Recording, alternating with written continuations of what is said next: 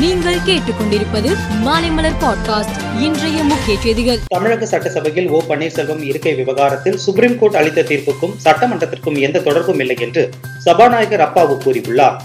சென்னையில் இருந்து மதுரைக்கு செல்லக்கூடிய தேஜஸ் விரைவு ரயில் இனி தாம்பரத்தில் நின்று செல்லும் என தெற்கு ரயில்வே அறிவித்துள்ளது. பட்டியலின மக்களின் நலத்திட்டங்களுக்கான மத்திய அரசின் நிதியை பயன்படுத்தாமல் பெயரளவில் சமூக நீதி நாடகம் ஆடுவதை திமுக நிறுத்த வேண்டும் என்று பாஜக தலைவர் அண்ணாமலை வலியுறுத்தியுள்ளார். ஈரோடு கிழக்கு தொகுதியில் தேர்தல் பிரச்சாரம் இன்று மாலை ஆறு மணியுடன் வைக்கிறது வெளியூர் நபர்கள் ஈரோடு கிழக்கு தொகுதியில் இருக்கக்கூடாது என்று தேர்தல் ஆணையம் அறிவுறுத்தியுள்ளது. இந்தியாவில் கட்டுப்படுத்துதல் நிவாரணங்கள் தடுப்பூசி நிர்வாகம் ஆகிய மூன்று அம்சங்களால் உயிர்கள் காப்பாற்றப்பட்டன.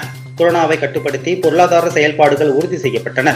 மக்களின் வாழ்வாதாரம் காக்கப்பட்டது. தடுப்பூசியால் முப்பத்தி நான்கு லட்சம் பேர் உயிர்கள் காப்பாற்றப்பட்டுள்ளன என்று அமெரிக்க பல்கலைக்கழகத்தின் ஆய்வு தெரிவிக்கிறது. நான் இனி தேர்தலில் போட்டியிட மாட்டேன். தேர்தல் அரசியலில் இருந்து ஓய்வு பெறுகிறேன். ஆனால் மாநிலம் முழுவதும் சுற்றுப்பயணம் செய்து கட்சியை ஆட்சியில் அமர்த்த பாடுபடுவேன் என்று கர்நாடக முன்னாள் மந்திரி எடியூரப்பா கூறியுள்ளார். அமெரிக்காவின் ஓகியோ மாகாணத்தில் உள்ள உலோக உற்பத்தி ஆலைகள் ஏற்பட்ட வெடி விபத்தால் சுற்றுச்சூழலுக்கு பாதிப்பு ஏற்பட்டுள்ளதா என்பது குறித்து ஆய்வதற்காக தனியார் சுற்றுச்சூழல் ஆலோசனை நிறுவனத்தின் அதிகாரிகள் ஐந்து பேர் சிறிய விமானத்தில் ஓகியோ மாகாணத்துக்கு புறப்பட்டனர். லிட்டில் ராக் நகரில் உள்ள பில்ஹண்ட் அலாரி கிளண்டன் விமான நிலையத்திலிருந்து புறப்பட்டு சென்ற விமானம் அங்குள்ள ஒரு நெடுஞ்சாலைக்கு மேலே பறந்து கொண்டிருந்த போது திடீரென விமானியின் கட்டுப்பாட்டை இழந்து சாலையின் நடுவே விழுந்து தீப்பிடித்தது. இந்த கோர விபத்தில் விமானத்தில் பயணம் செய்த ஐந்து பேரும் சம்பவ இடத்திலேயே உயிரிழந்தனர்.